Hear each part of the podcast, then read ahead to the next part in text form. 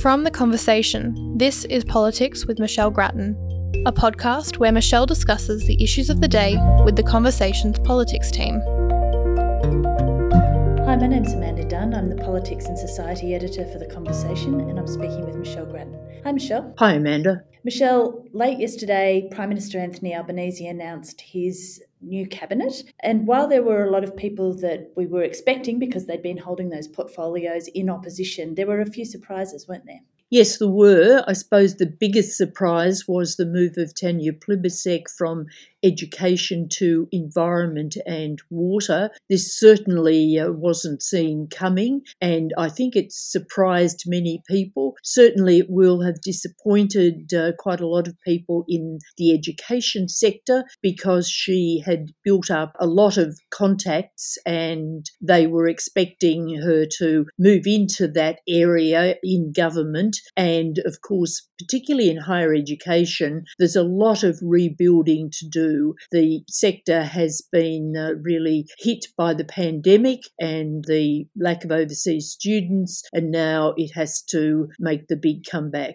She's also lost the women portfolio as well, hasn't she? That was a surprise too, especially as it's gone to Katy Gallagher. Now, Katy Gallagher, of course, is the finance minister and will have a very, very heavy load, especially in the next few months for the planned October budget, but even beyond that. So, all this, I think, is uh, really raising a few eyebrows. Of course, uh, Tanya Plibersek was the object of discussion during the campaign when she appeared uh, so little with Anthony Albanese, and people did ask why he wasn't using her more because she is a very popular Labor figure. Do we know why he wasn't using her more? What's your reading of that? Neither of them uh, really provided any convincing explanation. They both said there was no problem, but I think uh, it, it, there was still a, a question mark. Just coming back to the reshuffle, one of the interesting appointments is Clare O'Neil. She's uh, from Victoria, certainly an up and comer in the party, and she gets Home Affairs, and that's a heavy hitting portfolio, uh, which uh, of course puts her right at the centre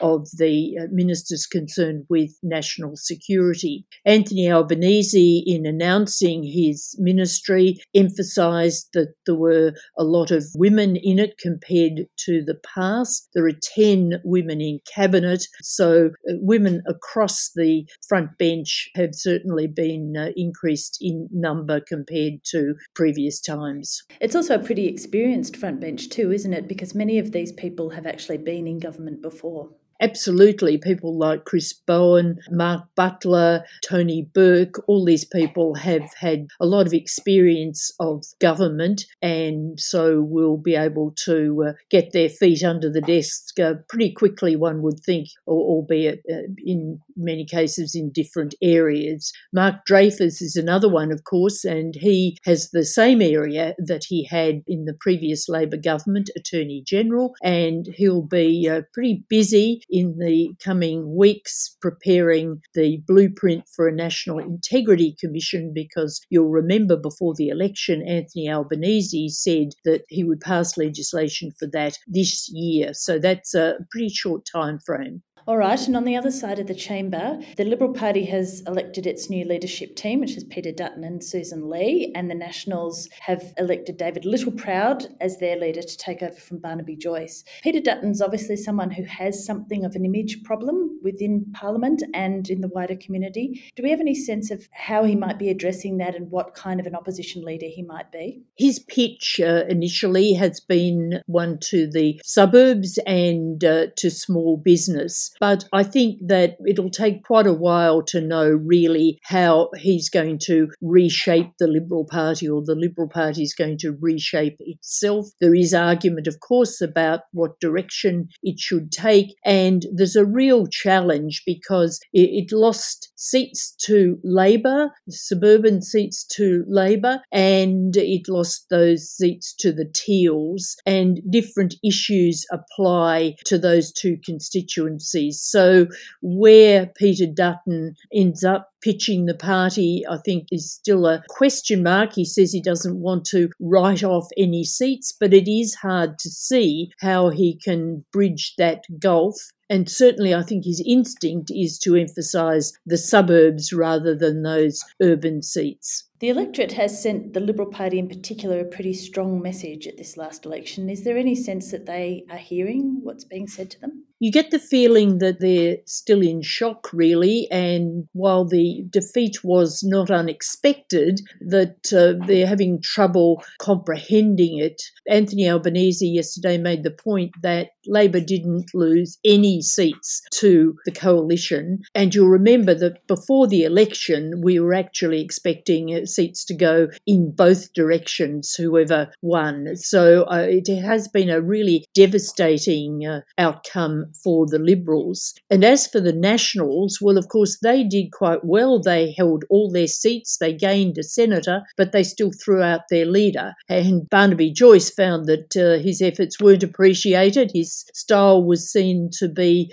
unhelpful. Certainly, the Liberals thought it was uh, unhelpful in those teal seats. And so he's been replaced by David Littleproud, who's uh, a much less controversial leader. David Littleproud was uh, one in the National nationals who accepted that they had to move to the uh, 2050 net zero emissions target. And I think from the Liberals' point of view, he will be much easier for them to work with than Barnaby Joyce would have been.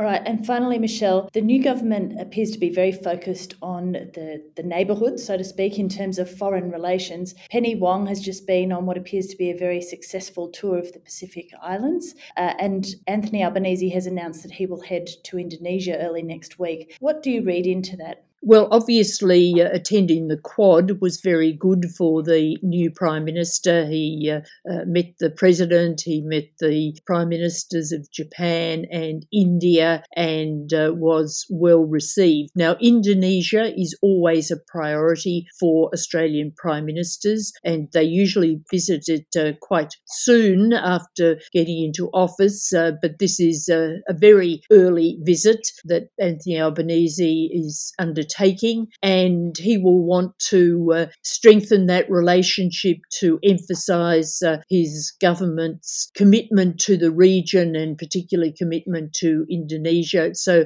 I think it is a, a wise thing that he's going so quickly, despite the fact that the domestic agenda is going to be quite crowded in these first months. We did learn yesterday that the Parliament will meet for the first time in late July. That will give at least the, the ministry time to get across uh, the various areas and will provide a, a, little bit of breathing room for the new government. But nevertheless, uh, it really is running at quite a cracking pace. All right, Michelle, terrific to speak with you as always. Thanks very much. Thanks, Amanda. Our theme music is by Blue Dot Sessions. You can find more podcasts from The Conversation on our website at theconversation.com.